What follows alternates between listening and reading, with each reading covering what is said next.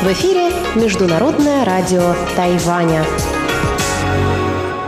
Здравствуйте, дорогие радиослушатели! В эфире Международное радио Тайваня и вас из тайбэйской студии приветствует ведущая Анна Бабкова.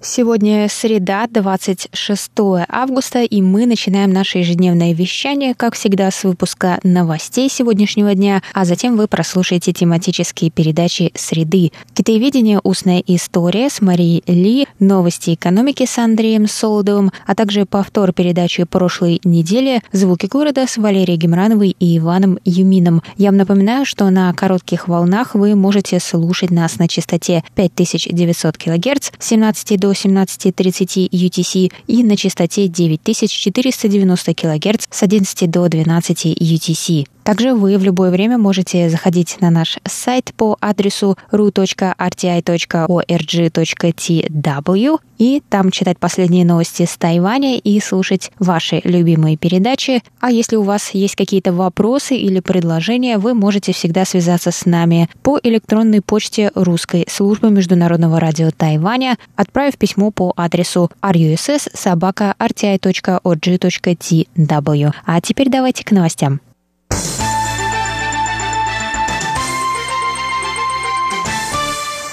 Представитель Сомали-Ленда на Тайване Мухаммед Амар рассказал 26 августа, что работа над открытием представительства в Тайбэе идет полным ходом, и официальное открытие запланировано на сентябрь. В представительстве будут работать пять сотрудников, в том числе двое местных. Двое граждан Сомалиленда уже прибыли на Тайвань.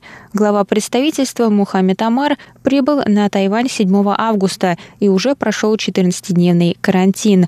Он отметил, что отношения Сомалиленда и Тайваня уже приняли официальный вид. Он сказал, что главы МИД подписали двухстороннее соглашение между Сомалилендом и Тайванем, и 17 августа состоялась церемония открытия представительства в Сомалиленде, которая прошла на высшем уровне в присутствии высокопоставленных лиц. По его мнению, одна из насущных проблем на данный момент заключается в том, что Тайвань и Сомалиленд не являются членами ООН. Он заявил, что, несмотря на попытки давления со стороны Китая, отношения Сомалиленда и Тайваня не являются угрозой и не могут каким-либо образом навредить другим странам. Он сказал, что Сомалиленд является независимым суверенным государством и поддерживает взаимовыгодные отношения с Тайванем. Он добавил, что открытие представительства касается только Тайваня и Сомалиленда, Сомалиленда, и другие страны не могут указывать Сомалиленду, как поступать и с кем развивать или не развивать отношения.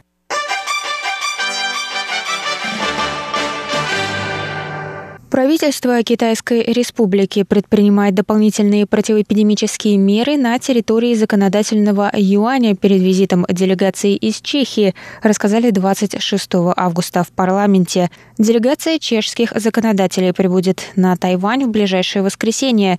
Делегацию из 90 человек возглавляет председатель Верхней палаты парламента Сената Чехии Милош Высторчел. Для делегации будут выделены отдельные туалетные комнаты. Члены делегации должны будут передвигаться только в отведенных зонах. Они также будут соблюдать социальную дистанцию, в том числе во время интервью для СМИ. Кроме того, любая деятельность, которая подразумевает близкий контакт, вроде совместных фотографий, будет проводиться настолько быстро, насколько возможно. Туалетные комнаты будут постоянно дезинфицироваться, а работники учреждения должны будут наблюдать за состоянием своего здоровья в последующие 14 дней. Перед вылетом все члены делегации предоставят отрицательные результаты анализов на коронавирусную инфекцию.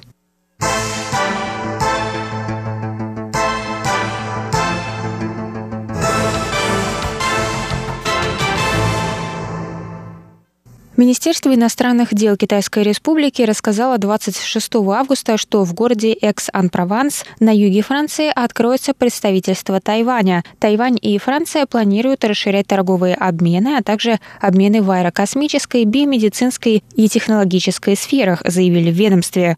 Представитель Тайваня во Франции Уджи Джун рассказал, что Южная Франция является популярным туристическим направлением и культурным центром. Там проводятся Каннский кинофестиваль и Авиньонский театральный фестиваль. Франция станет четвертой страной в Евросоюзе, в которой работает более одного тайваньского представительства. Несколько представительств уже есть в Великобритании, Германии и Швейцарии.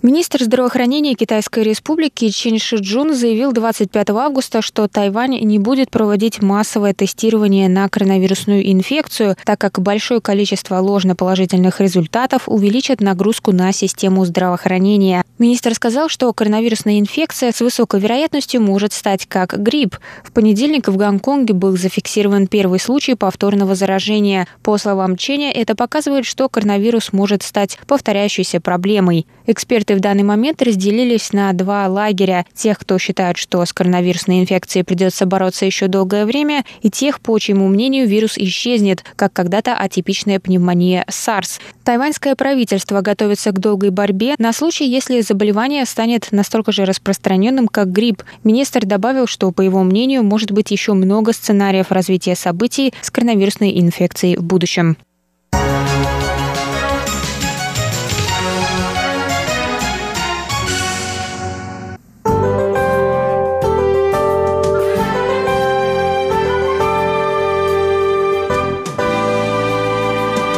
Сейчас прогноз погоды.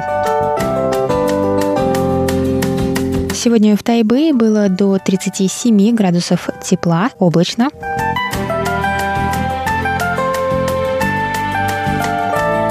Завтра ожидается до 34 градусов тепла, возможны дожди.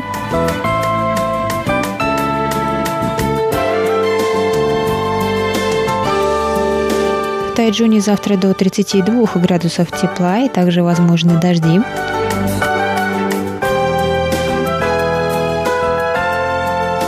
А в Гаусюне на юге острова до 29 градусов тепла и также возможны дожди.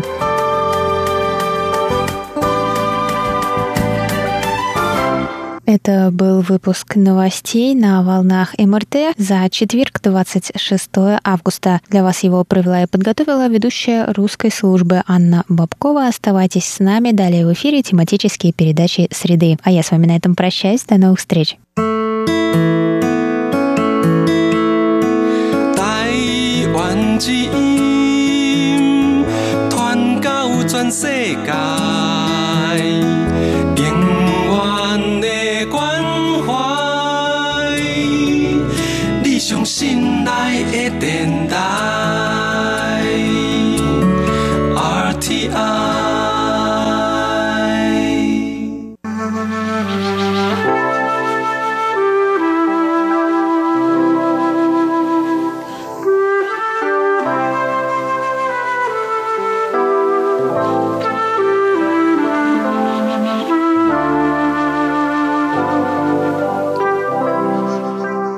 В эфире передача «Китаеведение. Устная история». У микрофона Мария Ли.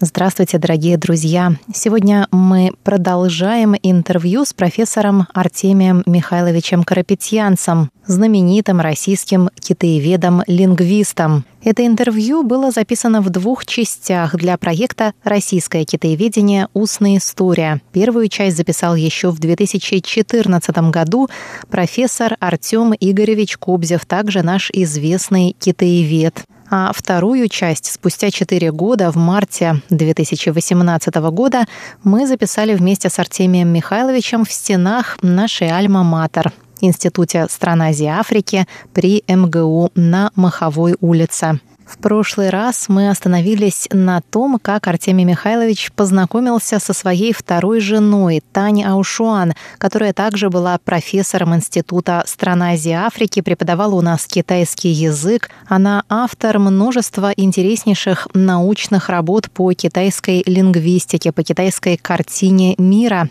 и о том, как она отражается в живом языке. Итак, сегодня уже одиннадцатая часть нашего интервью с Артемием Михайловичем Карапетьянцем.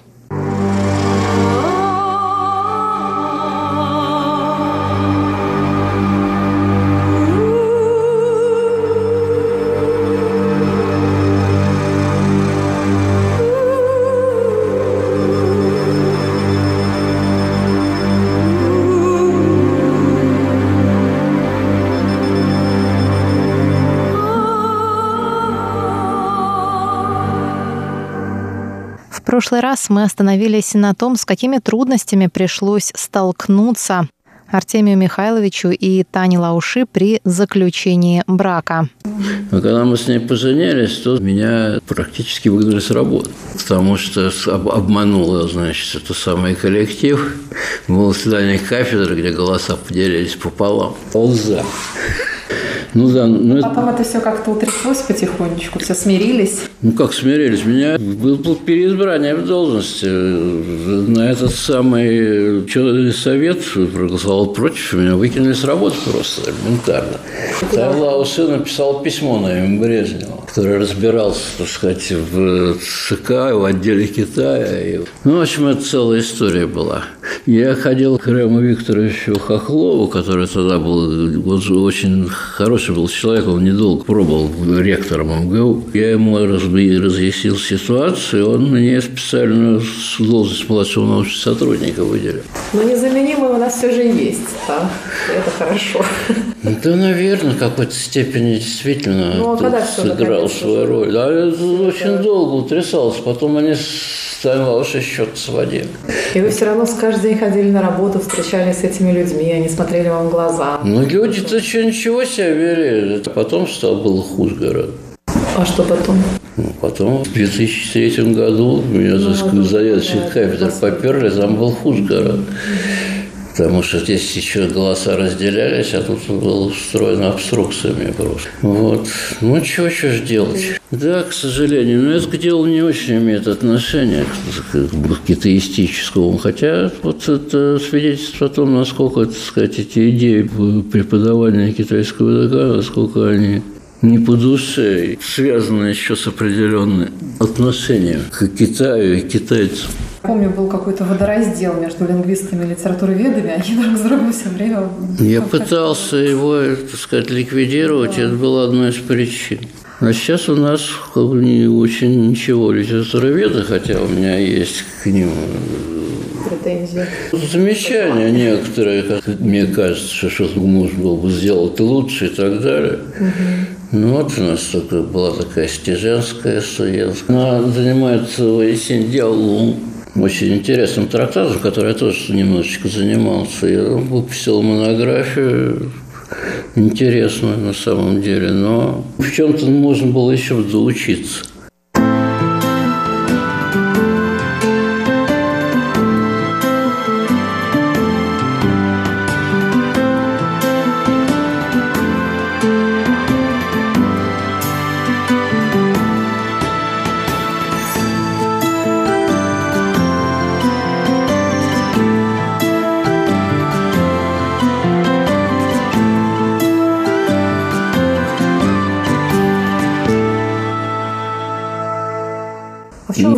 Видите будущее нашей кафедры? Вот сейчас вот я вижу, приходят там, ну, какие-то еще остались и прежние наши преподаватели до сих пор преподают, но появились и новые молодые преподаватели. Мне кажется, это вообще очень оптимистично, что в наше такое суровое время а, все-таки люди, молодые вот эти вот девочки, остаются на кафедре, преподают. Как вы можете оценить, во-первых, их уровень, во-вторых, а, то, какой... Не могу его никак оценить, потому что я их уже не учил. Угу а занятий, естественно, не был, так что здесь ничего не могу сказать. Я могу только кое-что знать из того, что студенты кое-что дают понять. Я не знаю. Вот уровень знания китайского языка вы сами видите, он не очень. А дальше я тоже, я ничего не могу сказать, потому что девочка, которая у меня в магистратуре, я ей там как раз дал, это интересный результат, переводить текст. Вот, она занимается шоу-энди.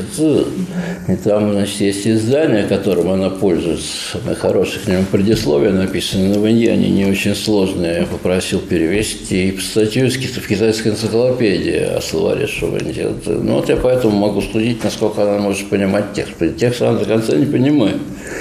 Вот, но она не у нас училась. Она много чего знает, а вообще девочка хорошая, умная. Ну, вот, так сказать, чуть-чуть. А что там это самое? Да, вот Даги Витальевич там какая-то, ну, она высшую школу экономики кончала, переводила какие-то тексты. Это вообще ужас один. Так что вот, и то, что, так сказать, произношение у нас неважное у студентов. Вот. У нас просто следующий вопрос логический. Ваши мысли и пожелания по поводу будущего российского китаеведения?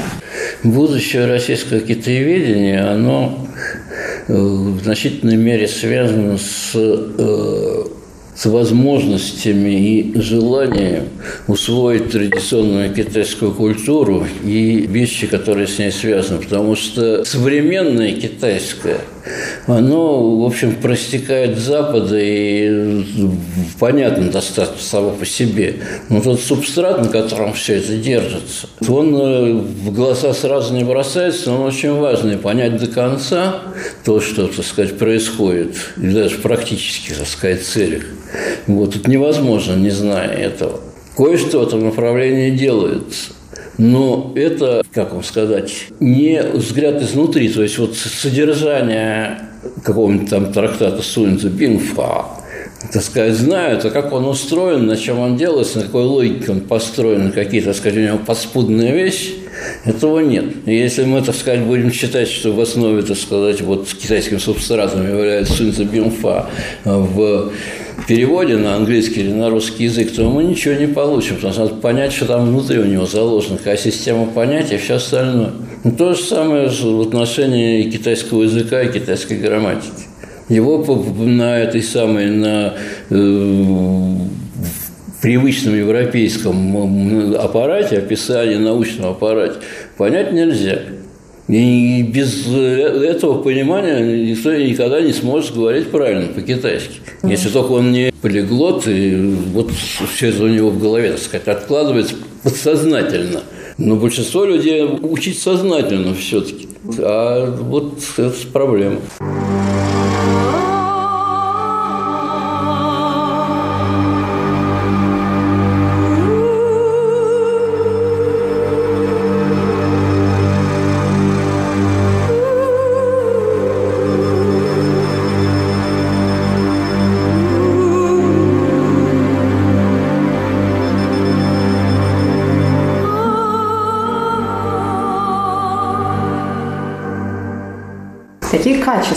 Необходимо для того, чтобы стать профессиональным китаеведом?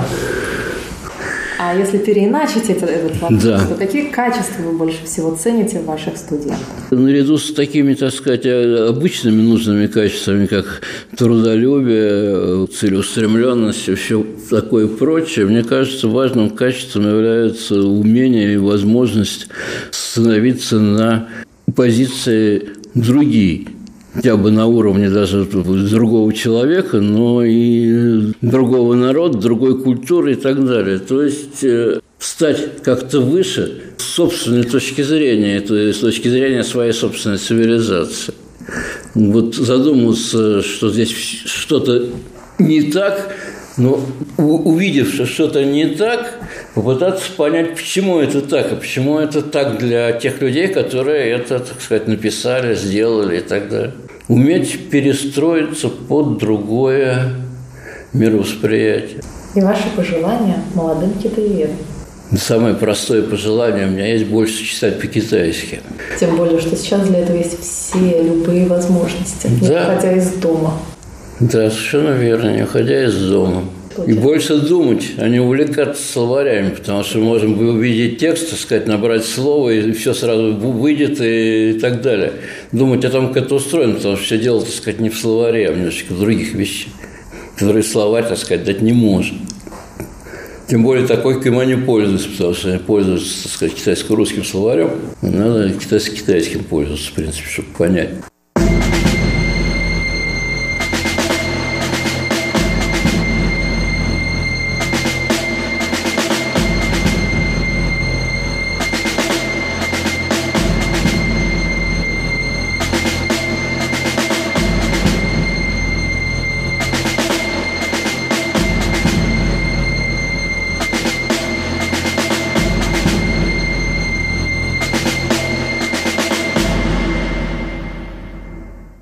Ваши отношения с китайской кухней? Отношения очень хорошие к китайской кухне, потому что меня и дома кормили китайской вот, а кухней роскошно. Что она готовила? Ну, все готовила. Какое у вас любимое было блюдо, которое она готовила?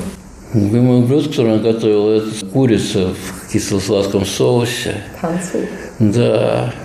Да у нее все было очень хорошо, и хуншаожоу роскошный был. Где она добывала китайские продукты? Соевый соус да, Как вот, китайские продукты добывались подножным путем. Вот, между прочим, вот Борис Иванович Рифтин, например, мы с ним очень дружили, вот, когда он разводился со своей второй женой, он у нас жил дома.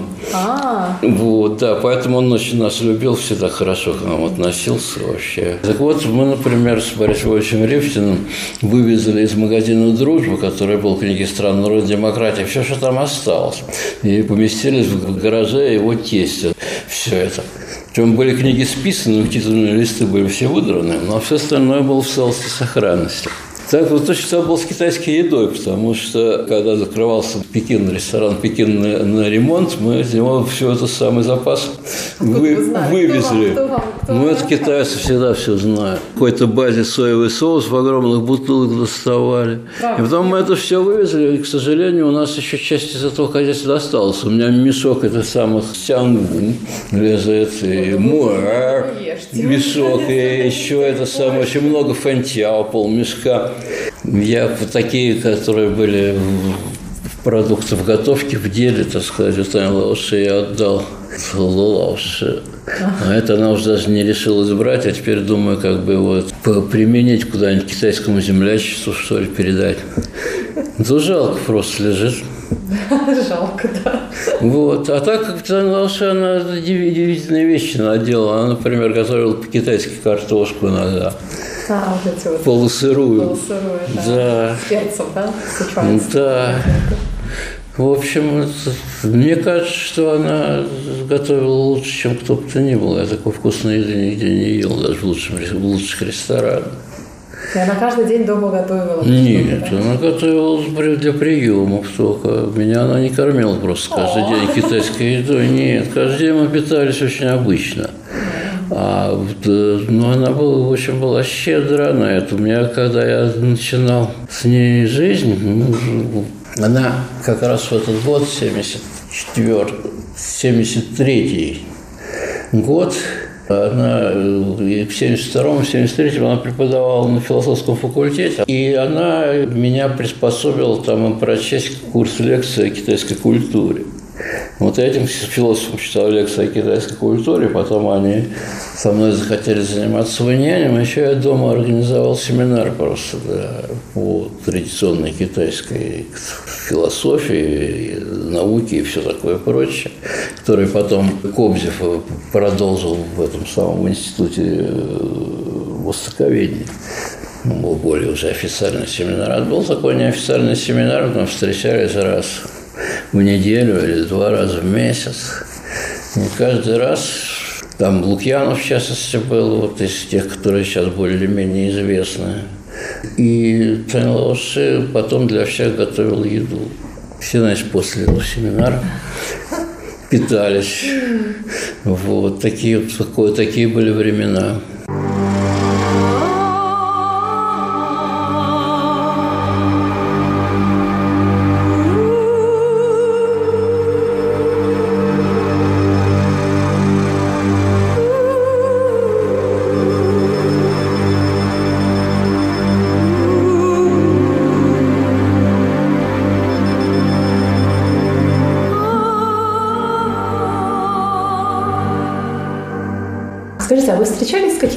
Видными китайскими учеными или деятелями? У вас есть какие-то воспоминания на этот счет? Э, ну, я с э, многими встречался с профессорами Пекинского университета, когда ездил туда, и с э, Лузиамином, который главный ученик Ван Ли сейчас в Китае, высоко ценится и другими. Я не могу как-то кого-то выделить, но я как-то в это, я встречался, я знаю китайской фонологией занимавшимся. Ну, чтобы с такими какими-то выдающимися деятелями да нет, таких не было, чтобы на меня какое-то особое впечатление произвел какой-нибудь китайский деятель или ученый. Такого, так сказать, не было. Ну, я не знаю. Ну, а вы следите вот за тем, что в Китае вообще происходит? Вот вы как-то, кроме науки, вы уделяете еще внимание там политическим событиям, что ну, там сейчас? У меня сейчас не хватает сил на это.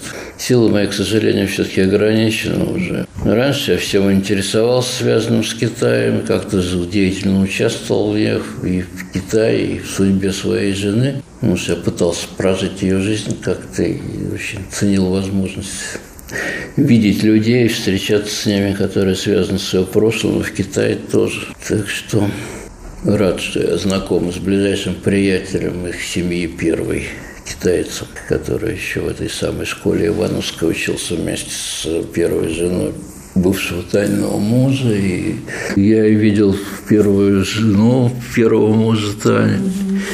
Ну, для меня важно было знакомство. Все я пытался понять, чего как-то почувствовать.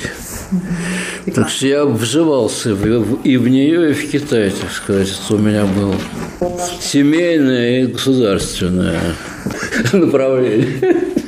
Но все-таки вот при всем при этом вы все-таки здесь, вы все-таки не уехали в Китай, не остались там, хотя наверняка у вас были возможности для этого, наверняка вы могли поехать преподавать там, в том же 2003 году хотя бы. Дело в том, что я все-таки считаю себя принадлежащим к европейской культуре.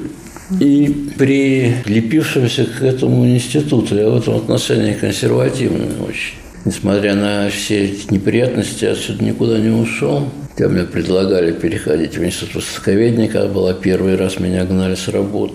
Ну, вот я как-то остался. Я совершенно случайно оказался преподавателем. Вот, значит, хотел быть научным работником, но не получилось там. Проекты, которые были, они не состоялись, и мне пришлось идти преподавать. Но потом я в это дело вжился, как-то полюбил студентов, до сих пор этим отличаюсь. Это очень взаимно. Спасибо, спасибо. Я знаю, что даже когда преподается что-то непонятное, неизвестно зачем нужно, если это делается добросовестно, это может быть оценено. Ну, в общем, у меня есть отдача, отдача была, и этому очень рад. И сейчас у меня есть отдача. Вот, я вернулся и рад, что я нашел силы к себе вернуться к преподаванию. Всего, вот все это стоит больших усилий. Голова уже не та. Мне приходится очень подробно делать записи каждой лекции, потому что слова забываю.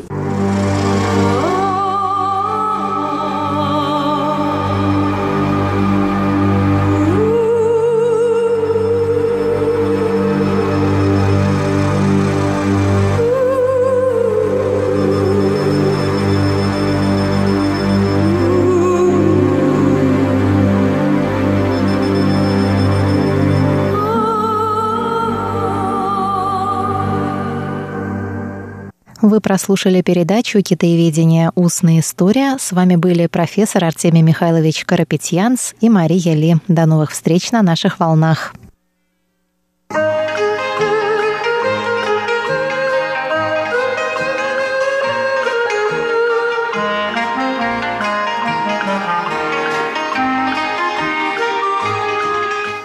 Здравствуйте, дорогие слушатели Международного радио Тайваня – в эфире еженедельная передача из рубрики «Новости экономики». У микрофона ведущий передачи Андрей Солодов. Оптимизм среди экономистов является следствием неспособности предсказывать спад в экономике. Даже в том случае, если спад уже начинается, составители прогнозов не торопятся это учитывать. Об этом говорится в статье, опубликованной в английском весьма авторитетном издании «Экономист». Однако сделанные в розовых очках прогнозы Международного валютного фонда и Всемирного банка могут иметь самые негативные последствия для экономического развития. Итак, дорогие друзья, очевидно, вы уже догадались, к чему я клоню. Сегодня я собираюсь познакомить вас с выдержками из этой любопытной статьи. А нашу тему я решил сформулировать так. Новости экономики и проблемы статистики.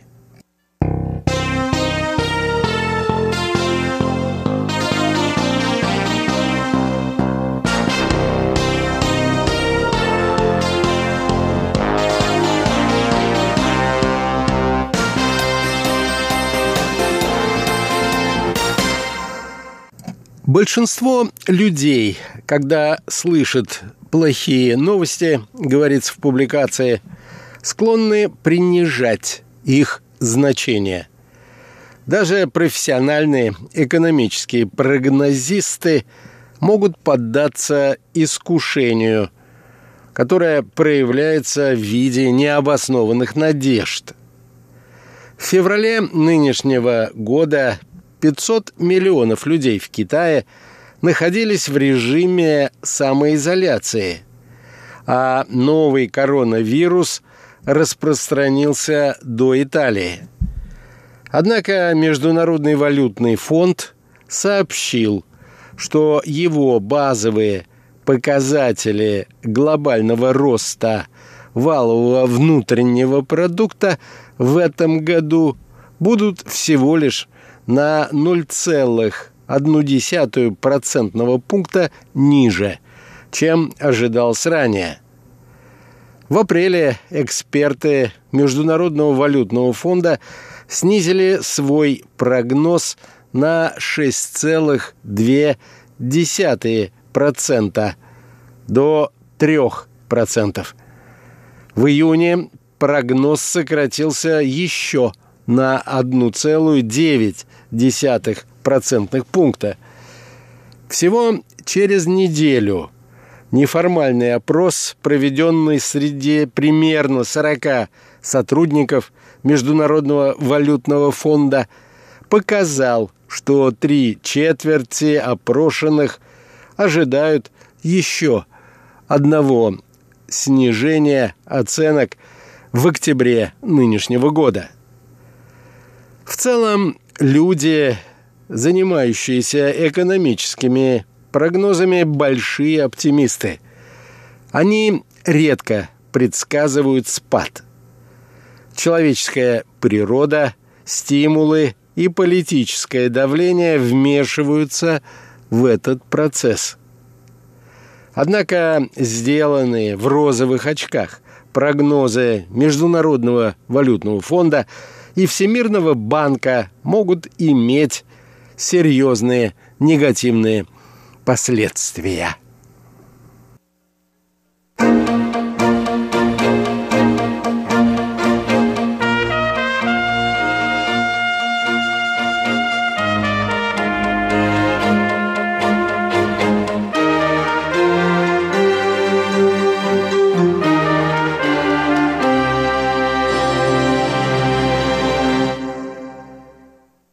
Это прежде всего относится к бедным странам, где новый коронавирус разрушает экономики, тогда как правительства, международные организации и инвесторы используют прогнозы для определения характера предпринимаемых мер. Иногда предсказания Международного валютного фонда – и Всемирного банка являются единственными, способными вызвать доверие. Они могут оказывать влияние на государственные расходы и планы относительно получения заимствований. Инвесторы могут предоставлять деньги под меньший процент тем странам, экономика которых, как ожидается, будет расти быстрее. Кроме того, прогнозы определяют позицию Международного валютного фонда и Всемирного банка относительно кредитоспособности той или иной страны.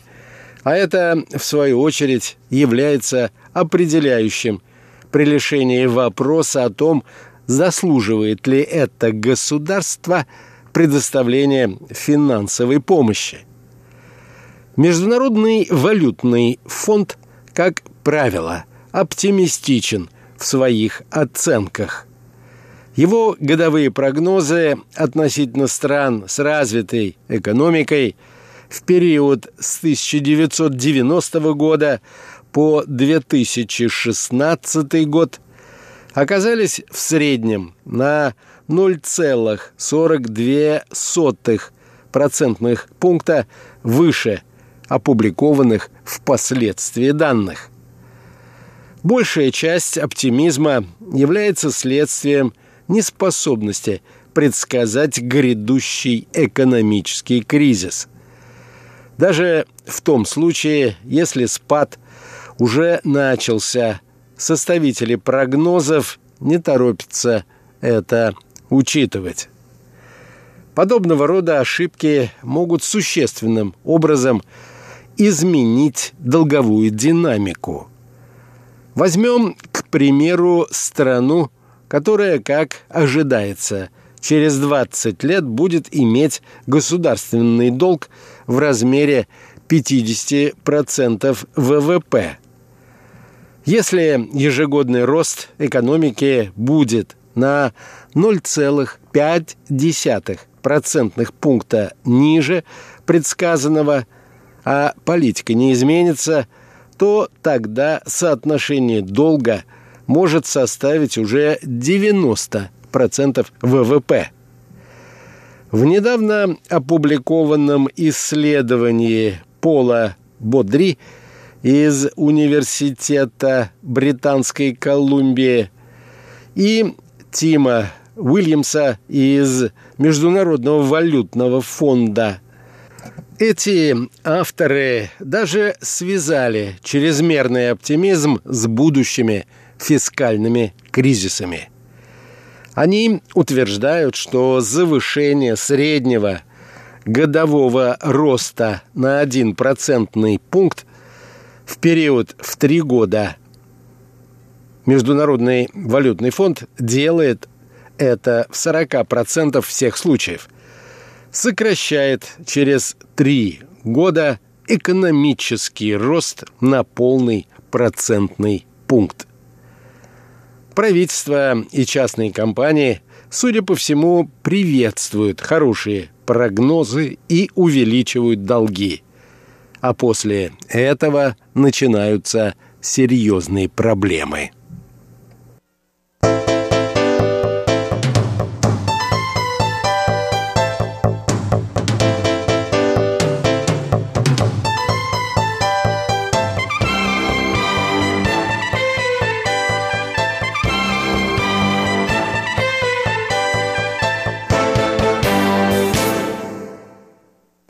Предсказать грядущий экономический рост непросто.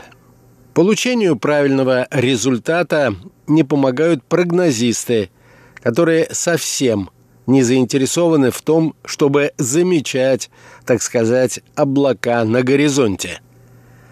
Аналитики опасаются того, что мрачные оценки могут превратиться в самореализующийся прогноз – Неверное предсказание наступления рецессии губит репутацию прогнозиста в большей мере, чем неспособность предсказать ее вместе со всеми.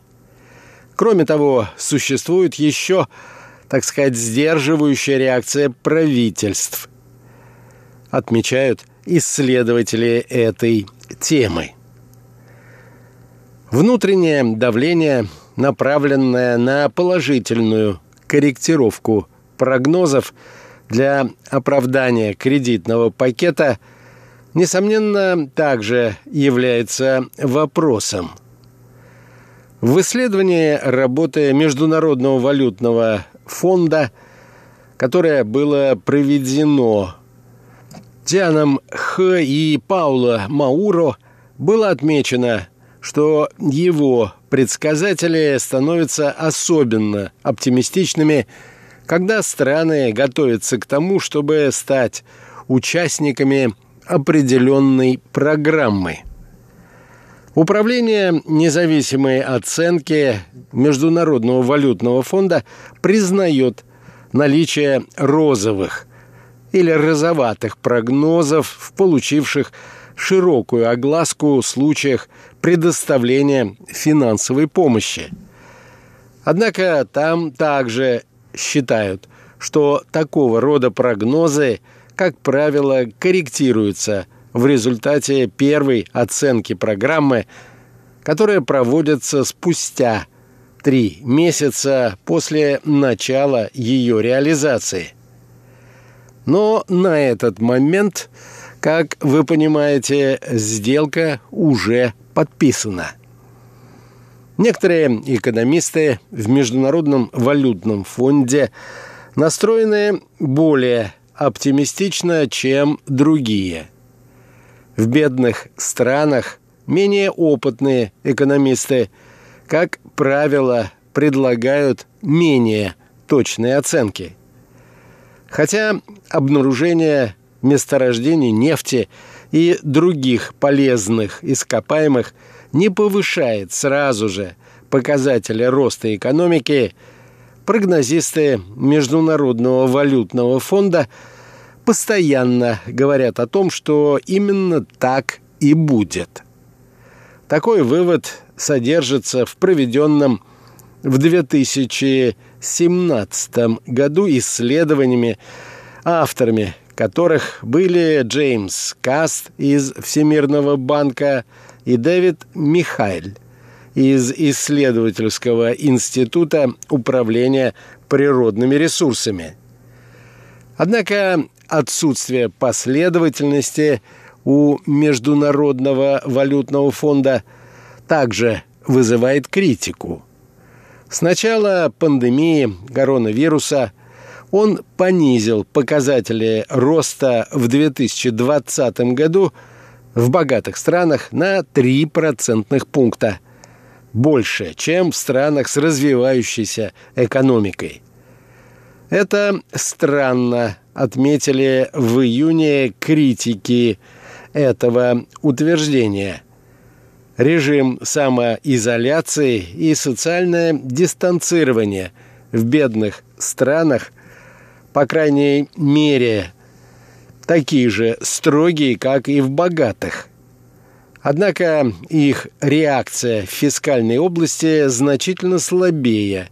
И как признают и сами эксперты МВФ, отток капиталов и давление на национальную валюту представляют собой серьезную угрозу. Приходят к следующему выводу. Экономические прогнозы, конечно, необходимы – но относиться к ним надо с разумным недоверием. На этом, дорогие друзья, позвольте мне завершить нашу сегодняшнюю передачу. Всего вам доброго, будьте здоровы, до новых встреч!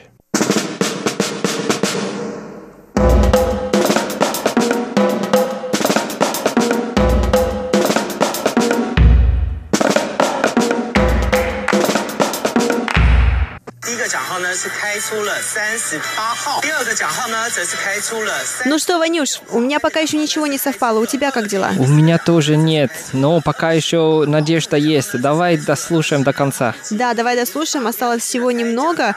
Я очень сильно надеюсь, что у нас получится выиграть главный приз, ну или хотя бы второй. Так, так, так, так. 23, 23, ну что же, где ну, же Ну дай 23? мне, дай мне 7, 7, хотя бы 7.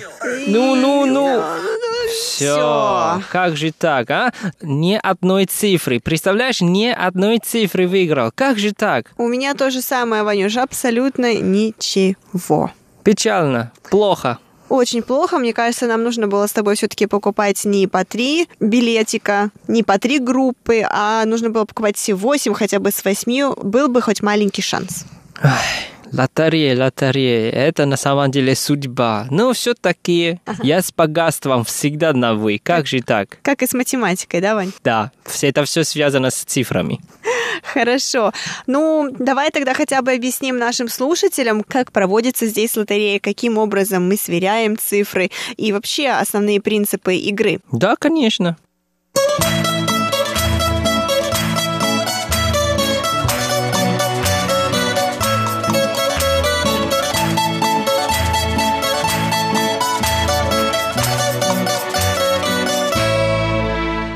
Ванюш, ну, мы уже сказали, что у нас есть главный приз. Помимо главного приза, у нас также есть какой? Второстепенный приз, правильно? Да. Потом? И третий, четвертый, пятый, шестой, седьмой, восьмой и девятый. Да, а также есть самый базовый приз в размере 100 новых тайваньских долларов, верно? Да. Хорошо. А, нужно сказать, что все-таки, все-таки на Тайване нашлись счастливчики, которые разделили между собой первый приз. И каждый человек а, выиграл по полтора миллиарда новых тайваньских долларов. И даже, что самое интересное, Ванюш, 20 человек выиграли по 3,5 миллиона новых тайваньских долларов. Это же такие деньжища, Ваня! Ну, к сожалению, что мы оба не из них, не из 20 человек. Да, и, к сожалению, мы даже не среди тех а, 205 человек, которые выиграли хотя бы по 150 тысяч новых тайваньских долларов. И самое хуже всего, мы даже не получили не базовой награду. Да, что самое обидное, мы действительно даже базовую награду и ту не выиграли. То есть мы даже не получили а, ни вот базовый приз, ни девятый приз. Это по 100 новых тайваньских долларов. Очень-очень и очень обидно. Ну, потратили мы всего 600 тайваньских долларов и ничего не получили. Ну что ж, Лера, это судьба. И не испытай судьбу. Да, действительно, не играй судьбой и не испытывай ее. А, ну что ж, Ванюш, давай немного расскажем, каким же чудом можно было получить главный приз. А, то есть, как мы уже в прошлый раз говорили, у нас есть два ряда чисел. А, первый ряд диичи и второй ряд диэрчи, правильно? Да. Вот, диэрчи э, в этом варианте в главном призе очень важен, потому что если твое число со второго ряда не совпало, то ты автоматически уже не выигрываешь первый приз. Это как и я. И я тоже, у меня тоже ни одно число не совпало, к сожалению. Вот. А в данном случае тебе необходимо было, чтобы цифра из второго ряда совпала, и хотя бы шесть чисел э, из первого ряда тоже совпали. И в этом случае ты бы получил первый приз. И такой процент правда очень-очень редко бывает. Поэтому получилось только два человека. Они, правда, счастливые. Да, я тоже так думаю. Мне кажется, все-таки они не сами выбирали числа, а им все-таки, наверное, компьютер выбирал. Для того, чтобы выиграть второй приз, необходимо, чтобы все шесть чисел первого ряда совпали, а второй, цифра из второго ряда может не совпадать. Ну и поэтому у нас там было 20, целых 20 человек, которые выиграли. Вот, для третьего приза, который призовой фонд в этот раз составлял по 150 тысяч новых тайваньских долларов, Необходимо было, чтобы цифра из второго ряда совпала, и любые пять цифр из первого ряда совпали. Ну, а для последнего базового приза или 100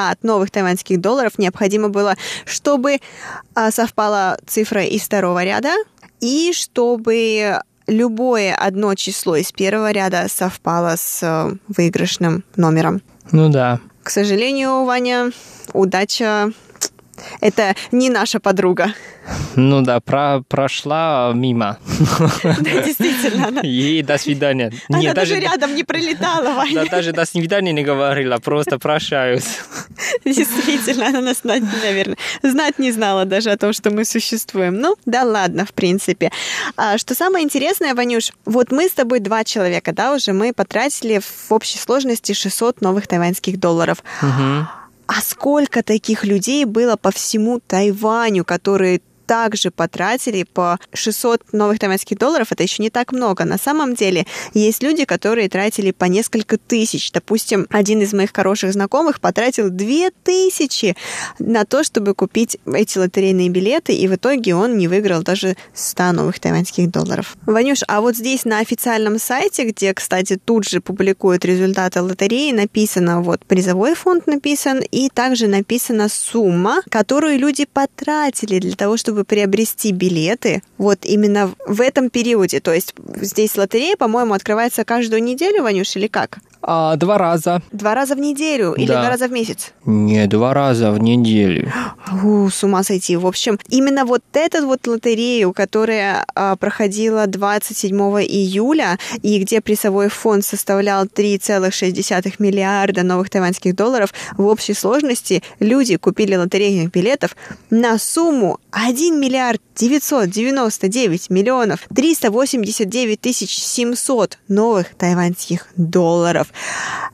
И это только в этот период. Как складывается призовой фонд? Призовой фонд складывается тем, что в предыдущие периоды, в предыдущей лотерее никто не выигрывал, и, соответственно, таким образом у нас получился главный призовой фонд, это 3 миллиарда.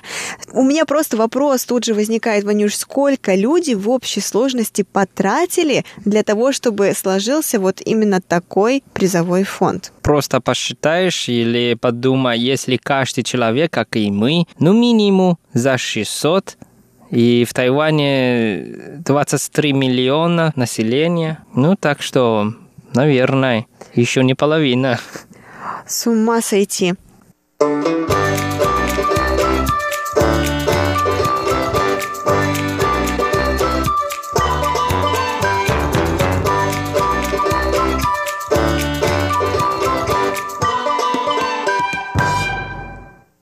Лера, а я хочу тебя удивить. Давай, я уже жду. А в прошлом году, то есть в 2019 году, всего было куплено билетов на сумму 124 миллиарда тайванских долларов. Это занимает за всю историю лото- тайванских лотерей шестое место. Но как так? Мне интересно, если за 2019 год э, билетов было куплено на сумму 124 миллиарда, почему призовой фонд, Ванюш, тогда всего-навсего 3 миллиарда и 100 миллионов? Потому что часть из этих денег где-то э, в районе процентов 23-25 процентов идут в государственную казну. И эти деньги идут на благотворительности или на социальную помощь нуждающимся. Хорошо, часть из них идет в государственную казну или э, в целях благотворительности, или же на социальную помощь нуждающимся. Ам, небольшая совершенно часть идет в призовой фонд в следующего периода, а остальные деньги куда идут, Ванюш? Ну вот, вот эти 124 миллиарда тайванских долларов, из них сначала вычитают награду и, конечно, комиссию управления банка. И для вот этих рабочих магазинчиков. И потом после этого из них где-то 23-25% это идут в государственную казну. То есть правильно ли я понимаю, что э, поначалу, первоначально точнее, э, вычитают награду для тех непосредственных участников. То есть в данном случае это будет комиссия банка за управление самой вот этой лотереей, правильно? Да. Потом это также будут отчисления на заработные платы вот для тех работников магазинчиков. Возможно, даже, наверное, какая-то аренда тут будет ам, мгм. уплачена с этих же самых денег. Потом 23-25% отчисляется, как мы уже сказали, в государственную казну. И вот с оставшихся денег уже формируется призовой фонд, верно? Да, так правильно. Интересно, то есть, Ванюш, я правильно понимаю, что непосредственным организатором подобных лотерей является государство? Ну, можно так сказать, то есть э, государство или правительство, они выдают э, во- вот эту работу, и каждый банк, э, они могут подать заявку, что они хотят заниматься лотереей. И каждый договор в самом начале было два года, потом три-четыре, и сейчас, если я не ошибаюсь, можно до пяти лет. Что за договор, Ванюш? Договор между правительством и банками. А, все, я поняла. Вань, а мне интересно, с какого года у вас вот проходит подобная лотерея? Мгм, хороший вопрос. Мне кажется, достаточно давно.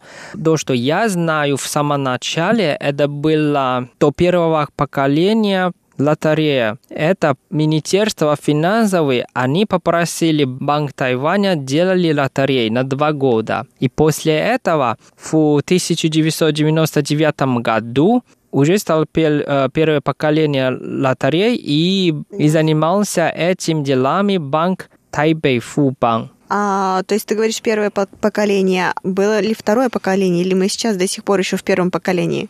Да, сейчас уже второе поколение, или, говорим проще, второй договор. И занимается лотереями уже стал банк Джонгсин. Ванюша, мне очень интересно, потому что, на мой взгляд, это немного такая спорная, наверное, ситуация, когда, с одной стороны, государство участник, а с другой стороны, то есть, получается, государство поощряет людей пойти и покупать как можно больше билетов. Это же можно приравнять, наверное, ну, на мой взгляд, по крайней мере, к гемблингу, то есть как игра в автоматы, либо игра в казино.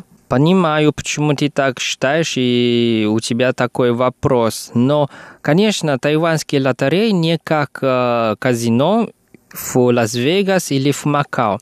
На самом деле, в самом начале, почему правительство начали этим заниматься, это для того, чтобы делать благотворительность. Благотворительность для кого? Ну, для тех, кому нужна помощь. Например, люди с ограниченными возможностями.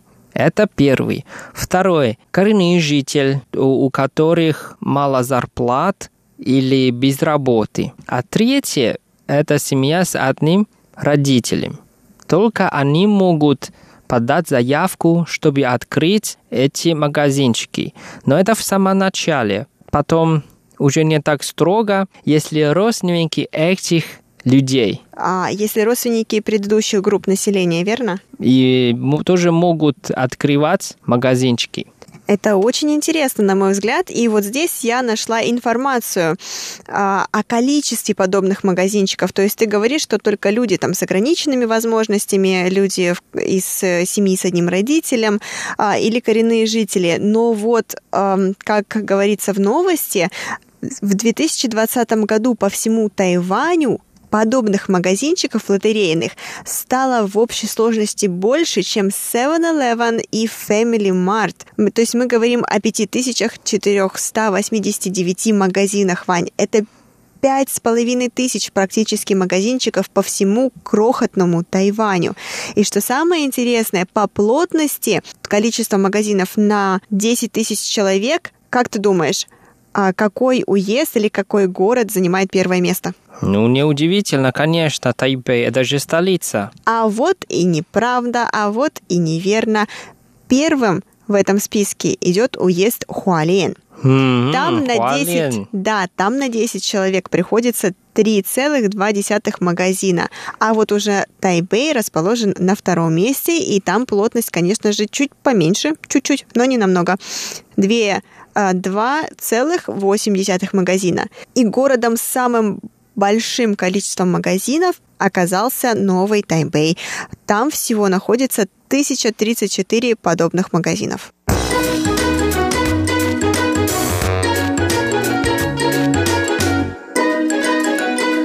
Дорогие друзья, сегодняшняя передача подошла к концу. Мы продолжаем нашу тему на следующей неделе.